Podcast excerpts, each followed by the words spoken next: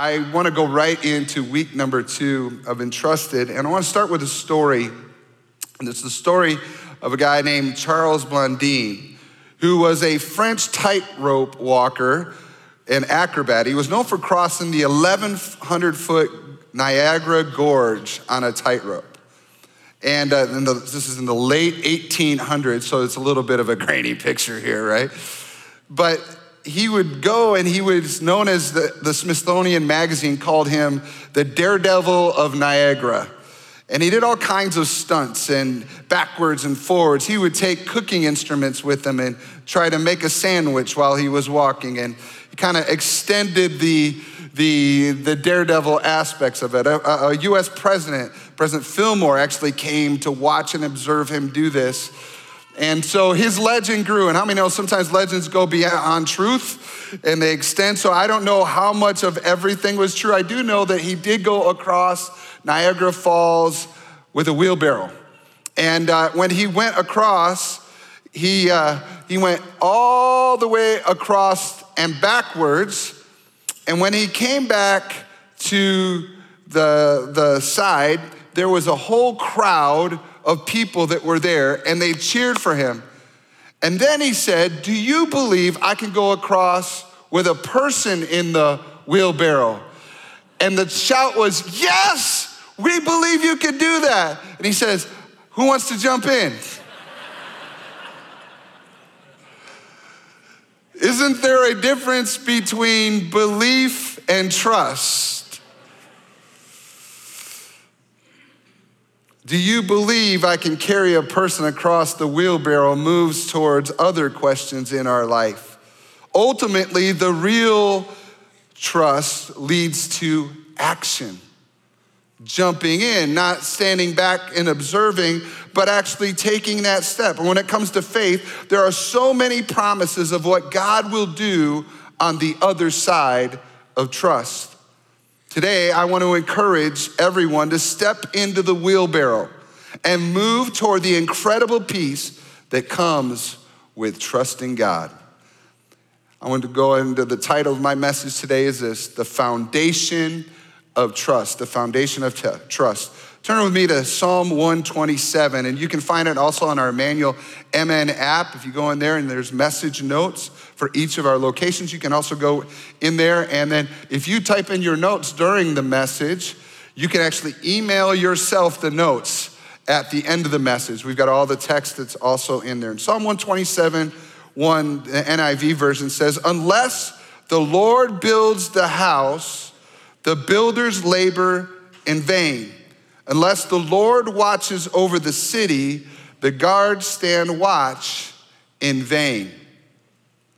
Now, unless the Lord builds the house, how many of you have heard that phrase before? Unless the Lord builds a house. This is where it comes from. The house refers here to everything from a family to careers to relationships to our businesses and the things that we're developing. It's our future unless the Lord is building who you are, your future house won't stand. It'll be in vain. Literally, everyone is living in the result of our house building, if you will, up until this moment. Whatever's been built, we're living in that. Our decisions, what we've walked through, how we've experienced life, whatever we're living in, our house currently, Uh, is the result of our past decisions. Training for our career, the decisions we've made with our finances, even how we handle our body and our eating habits. I'm not gonna ask for a show of hands here, but we resemble what we eat, right? There's a, there's a process to what we develop. And you know, God has everything to say about every part of our life. And if we let Him be a part of it, it says, unless the Lord builds the house, it's in vain. The Lord is the architect, the designer, the contractor. If you let him be the contractor and the designer of your future, good things are on the other side. That means your house of the future requires trust in the Lord to build it, your marriage, your business, your everything. See, your foundation is trust in the Lord. Turn the person next to you say, Your foundation is trust in the Lord. That's where it starts, that's where it comes. Proverbs 3, 5, and 6 trust in the Lord with some of your heart. Or what does it say? Trust in the Lord with all of your heart. Do not depend on your own understanding. Seek his will in all you do, and he will show you which path to take. If there is trust, then we will seek the Lord and depend on his view of our life. And then we will he will give us wisdom about our decisions as we build the future. We can grow in our trust. That means if you are have a small amount of trust right now, you can grow in your trust in the Lord. It is something that will develop.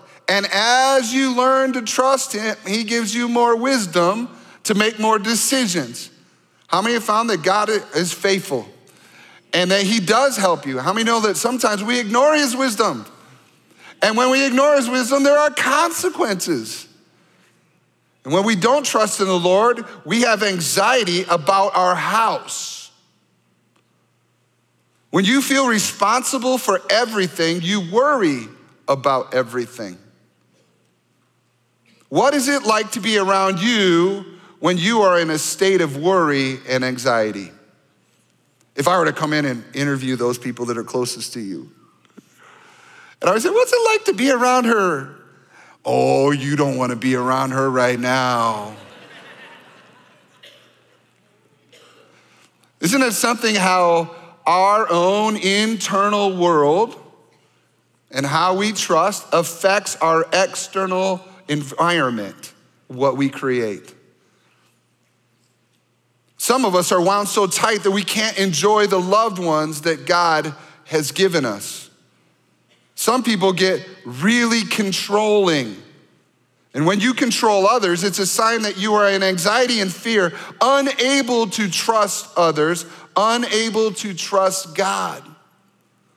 Some don't trust because trust has been broken earlier on in your story. We live in a world of trust issues.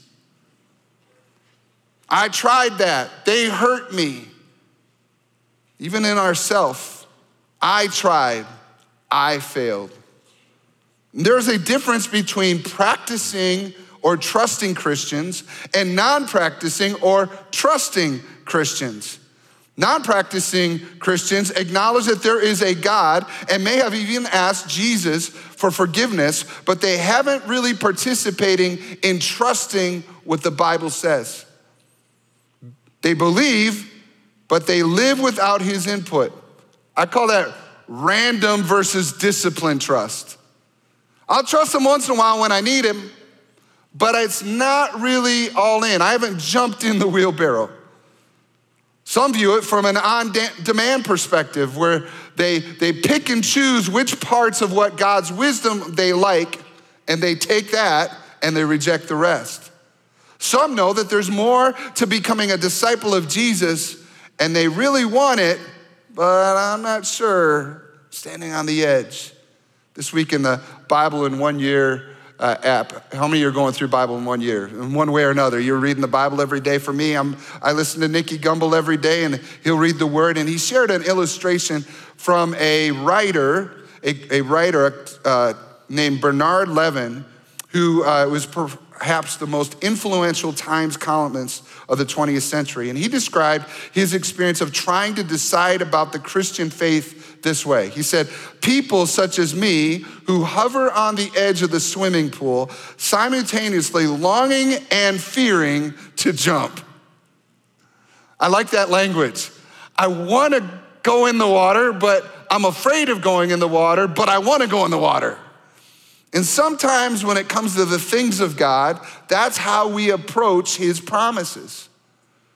I want what God has for me, but I don't know if I want I don't know what it will cost me. I don't know if I'm good enough. I don't know, you fill in the blanks. And then there are practicing or trusting Christians who are not perfect, but choose to trust and jump in. Jesus replied in John chapter 14, verse 23 All who love me will do what I say. My Father will love them, and we will come and make our home with each of them. Anyone who doesn't love me will not what? Obey me. So, how can we build our foundation of trust in the Lord? That foundation is really important, right? In order for the house to withstand storms and all the obstacles of time that come in, it's got to be built right. So, how can your foundation of trust be strengthened? Sometimes we got to go all the way back to the beginning. Maybe we've built a whole bunch of parts of our life and we need to go back to the beginning and just trust God. Well, one of the action steps for trusting God with the whole is the principle of the tithe. Now, I'm gonna call this a principle because this isn't the only thing talked about in Scripture. And anytime tithe is mentioned in religious circles, there's an automatic tightening of the body limbs. Oh, they're gonna talk about money in church. Listen, today, I'll just tell you this nobody talked about these kind of things more than Jesus did, by the way. But my point here today is not your money, it's about your ability to trust God. And there was a, a, a, practice instituted early on that would actually help us stay in a place where we trust in God. In Genesis chapter 14, all the way before the law was ever given, and this is Abram coming across a guy named Melchizedek. Genesis 14, it says, And Melchizedek, the king of Salem and a priest of God Most High, brought Abram some bread and wine. Melchizedek blessed Abram with this blessing Blessed be Abram by God Most High, creator of heaven and earth. And blessed be God Most High, who has defeated your enemies for you. Then Abraham gave Melchizedek a tenth of all the goods he had recovered. This is, this is long. Some of you are like, well, this, that, that's the Old Testament stuff. This is before the law. And this is a principle of acknowledging who the owner is and listen, by the way, Hebrews picks this up later on that Jesus is a priest in the order of Melchizedek. So it's front of the book and it's at the back of the book of the Bible. And in that is a principle that is for us. A tithe is real simple, it's a tenth or a decimal point, a specific portion, no matter what the to- total is. It's just a tenth. It's a decimal point. And when the law is instituted, expectation was for followers of Yahweh to acknowledge the Lord as they built their house. The principle was that God would protect and cover everything, the whole that they have, when they continue to trust Him with 10%. Deuteronomy, uh, Leviticus, aspects of the law, you'll see it throughout it. And there were different ways to give. It was an agrarian culture. They could give parts of their, their uh, produce from their crops, they could give parts of what they raised in the animals. So it wasn't just a monetary thing, it was a part of whatever their resources were. And when Israel stopped trusting God with the tithe, there were warnings and a blessing if they would change because it was important for people to recognize that God owned it all. And when they stopped, bad things happened. In Malachi, the very last book of the Old Testament, God speaks to the people of Israel who had stopped tithing. And he says this in, Malachi chapter 3, verse 6 I am the Lord and I do not change. That is why you, descendants of Jacob, are not already destroyed. Ever since the days of your ancestors, you have scorned my decrees and failed to obey them. Now return to me. Everybody said, Return to me. Now return to me, and I will return to you, says the Lord of heaven's armies. But you ask, How can we return when we've never gone away? Should people cheat God? Yet you have cheated me. But you ask, What do you mean? When did we ever cheat you? You have cheated me of the tithes and offerings due to me. You are under a curse, for your whole nation has been cheating me. Now he gives this warning you've disobeyed, but return to me, and I'll return to you. What does return mean? Especially if you think you're already with him. especially if you think you already have the blessing. He's saying, Return to me. And God says, You aren't trusting me with the tithe, you're trusting yourself with it. You aren't trusting me. You might believe in me, but you're not trusting me. So, what's the big deal here? God doesn't need money. He doesn't need our money. The church doesn't need your money. That's not, that's not the point of it. The big deal is that the special trust between God and his people goes right to the heart, right in there. And in Matthew chapter 6, Jesus himself talks about this subject. Jesus says in Matthew chapter 6, verse 19, do not lay up for yourselves treasures on earth where moth and rust destroy and where thieves break in and steal, but lay up for who? Yourselves treasures in heaven where neither moth nor rust destroys and where thieves do not break in and steal. For where your treasure is, there your what? Heart will be also. What is Jesus talking about here? He's saying, if you say with your words, with your verbal worship, with your songs, I trust in you.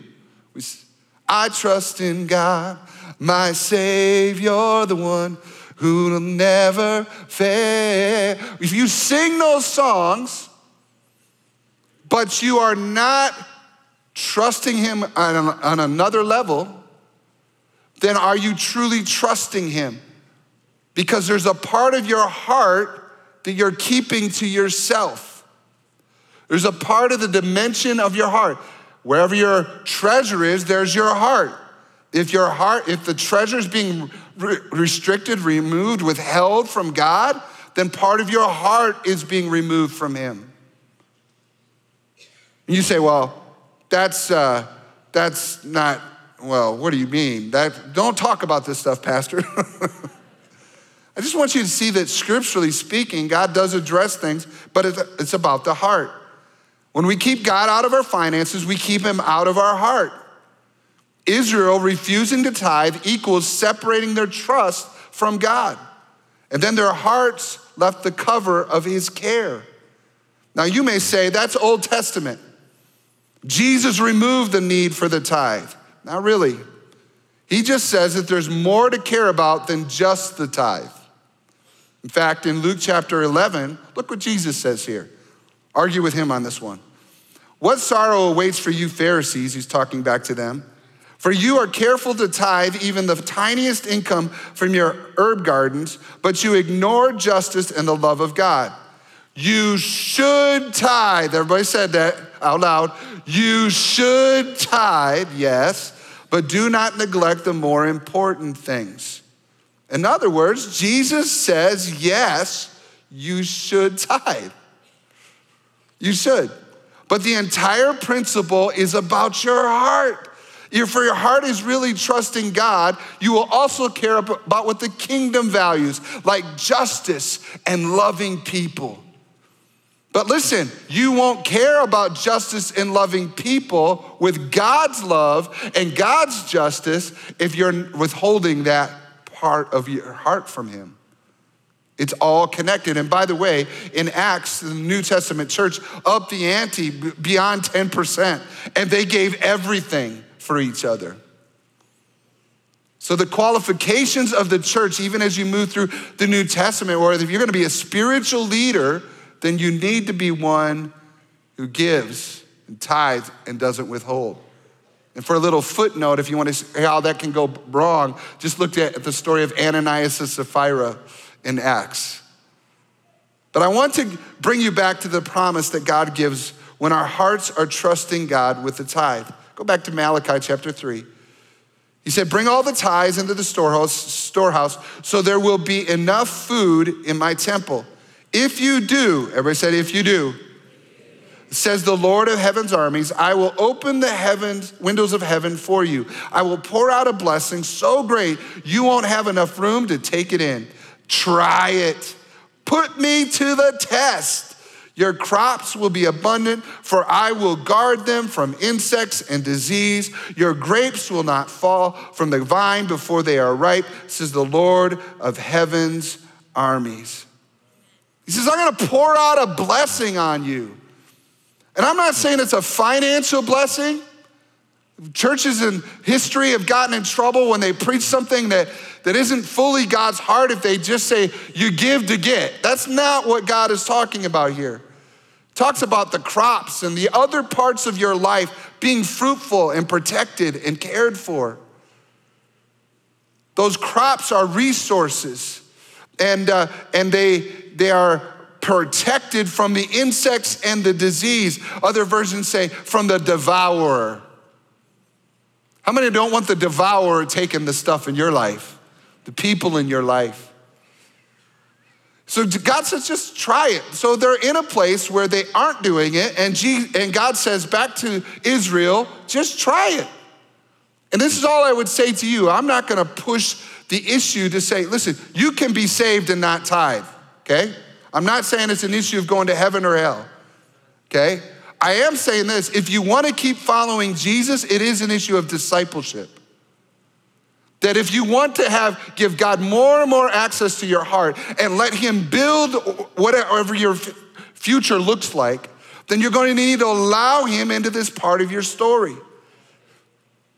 And then there's this blessing, and the tithe brings something in that is super powerful. In fact, I have a, an umbrella up here, and uh, Happens to be an Emmanuel one. How about that? I want to give you an illustration of, of what exactly is going on here. So when God says, listen, I just want you to give me a tithe, it'd be like that little green part of the umbrella, right? One part of the whole, okay? Just give one part, and then you'll get the whole to cover you. Just give me one part, and you'll get the whole to cover you. That's all I'm asking for. And I'll protect the whole. Another way of looking at that is, is, is to say if, if this is God's protection right here, and God's protection is, is over, uh, uh, is available to us, then do I want my whole life, my family, everything that I do, do I want my business, do I want it underneath here? Or do I want the pressure to be on me to cover? Who's covering all those things? Is it the Lord or is it you? And that's literally what he's saying in this, in this spot. Let it, let it cover every part of, of your life. Why not? You're like, well, I don't know why, but this is one area, Pastor Nate, that's really hard for me to talk about.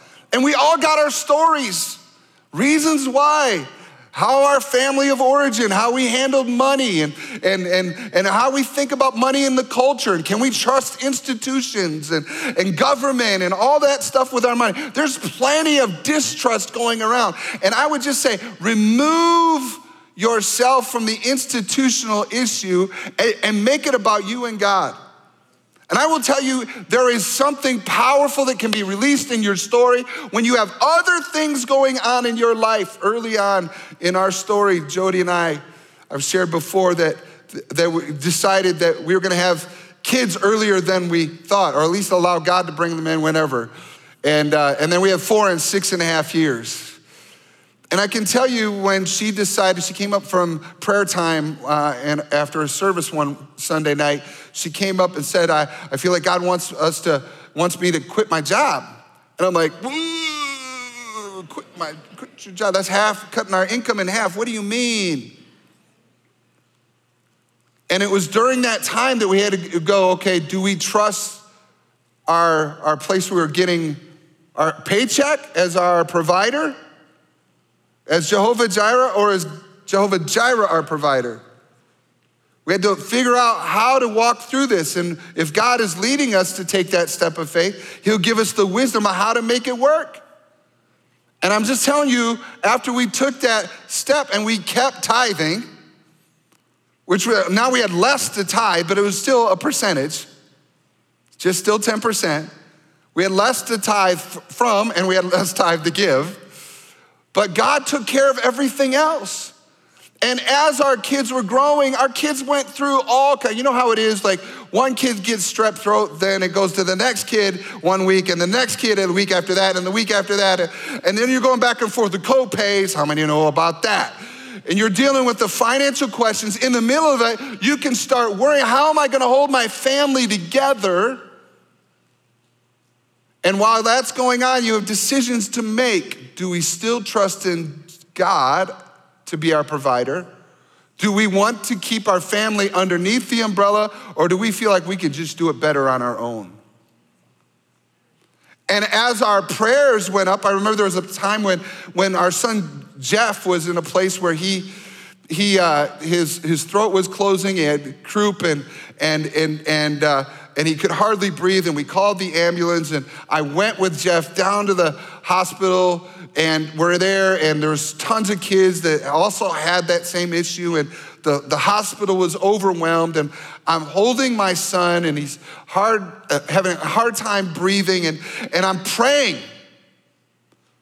in that moment i was like lord you have access to every part of my life i'm withholding nothing from you would you take care of my son let me tell you part of my faith in that moment comes from other parts of my life. When I'm living and He has access to everything, including my finances, then when I live in that way, I give Him permission to cover the whole, including my children, including our things, including what I can't control. And it's as if I took the umbrella with me into the hospital and God was covering over my son.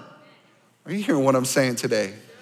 See, it's so much more than just an issue of, of money and all. It's really an issue. How are how are, how are we going to build our house? How are we going to build our business? How are we going to build the things that God wants to do in the future? We're going to do it His way. By the way, uh, statistically speaking, on a given weekend, uh, around 50% of our church is single. And you might be sitting here going, You don't understand. I don't have anybody else's income helping me. I think the principle is the exact same thing. You have a house I'm not talking about physical house here. And unless the Lord builds your house, you're doing what you're doing now in vain. You've got to bring it all underneath and trust. The principle is portable. I'm not saying this is for Emmanuel only. I'm just saying wherever you move, wherever you go, you don't trust Emmanuel, you don't trust a given place, I get it. But still, you got to have that heart relationship with God. Now, I believe that it should come to the local church, and if you are planted in Emmanuel, we talk about this in Growth Track, then you should, you should let your giving be at Emmanuel. This is where God is blessing you. This is the house, the incubator for your, your growth. And I'll just say this for those of you that are somewhat skeptical, because there's just a few of us, right? Uh, we have built the systems in our, our church governance so that there is transparency and that there is accountability with money. That we are to be good stewards of God's people's money as we do God's work at the church. Amen? So, everything from salary reviews to, to how we do audits every single year to every other part, to lay people who serve on our actual board, people who are not on staff, are on our board looking at our finances every single month. We're doing our, our work to make sure it's trustworthy. And not just for you, but because God's looking at us. I want him to trust us with more. And this is what's so cool, church. I'm so pumped because I see God doing a work in you. As God has worked in you, our giving has gone up. That doesn't mean our salaries have gone up. That means more money's gone to ministry. Now we've gone from one location to four locations as a church. God is blessing. And with each step, eh, as we test the Lord, our faith in Him and our trust in Him grows. I would love to see that happen for you and your family. For God to help you continue to grow in generosity. And you listen, when you have it and you're underneath the umbrella, now that becomes your basis. Your foundation is trust. Now you can have the joy of going above and beyond that without worry. Now you can give through kingdom builders and you can do other things because you know, listen, God's got this. Within responsible thinking, by the way, this is not the lottery. This is not like, well, God will figure out I'm going to write a million dollar check today and I don't have a million dollars in my checking account. I'm just going to trust God that He's going to fill it. That's not what I'm talking about. You need to be responsible. You need to be a good steward of your checkbook. You need to make sure you handle His resources correctly. And part of that is making sure He comes first. The principle is portable, and you'll take it wherever you go in life. It's the foundation for your trusting in God. Then you get the joy of trusting in challenge because know, you know He's with you. Would you stand with me on each of our locations? We already took the offering. so that's not what the point is today for our church service. I want you to think about your heart. Lord, the scripture says that the eyes of the Lord search to and fro throughout the whole earth, looking for people that he can show himself strong on behalf of them. He wants to build you up, strengthen you. Don't let there be any part of your life that's not connected to the covering of God. Amen. And uh, if you would right now, just close your eyes across all of our locations. Whether you're in Elk River or Lakeville or Maple Grove or Spring Lake Park, right now, I just ask you to just, in a sense, drop your guard, open up your heart before God. And even just not just believe in Him, but trust Him. I don't know, you know, I talked about one specific principle in the tithe today, but there's so many other things. Learning to cast your cares on the Lord, for He cares for you, and the worries of life and the things that you're going through whatever that is in your hands, in fact, just put your hands out like you're just open before God. I'm just open before you, God. The challenges and the worries. I don't want to be a controlling person. I don't want to be one full of anxiety. I want the freedom that comes from you, God. I want everything you have for me.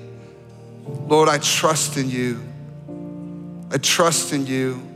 I ask that you would have your way in my life. Would you, Lord, have your way in my family and the things that we do? And Lord, help me to grow. Help me to test you in it. When I do take a step of faith, Lord, I know you'll come through, but I'm gonna take you up on your challenge. I'm gonna, I'm gonna trust in you more than I have in the past and believe that you're gonna be with me. Lord, I thank you for it. In Jesus' name, amen. Amen.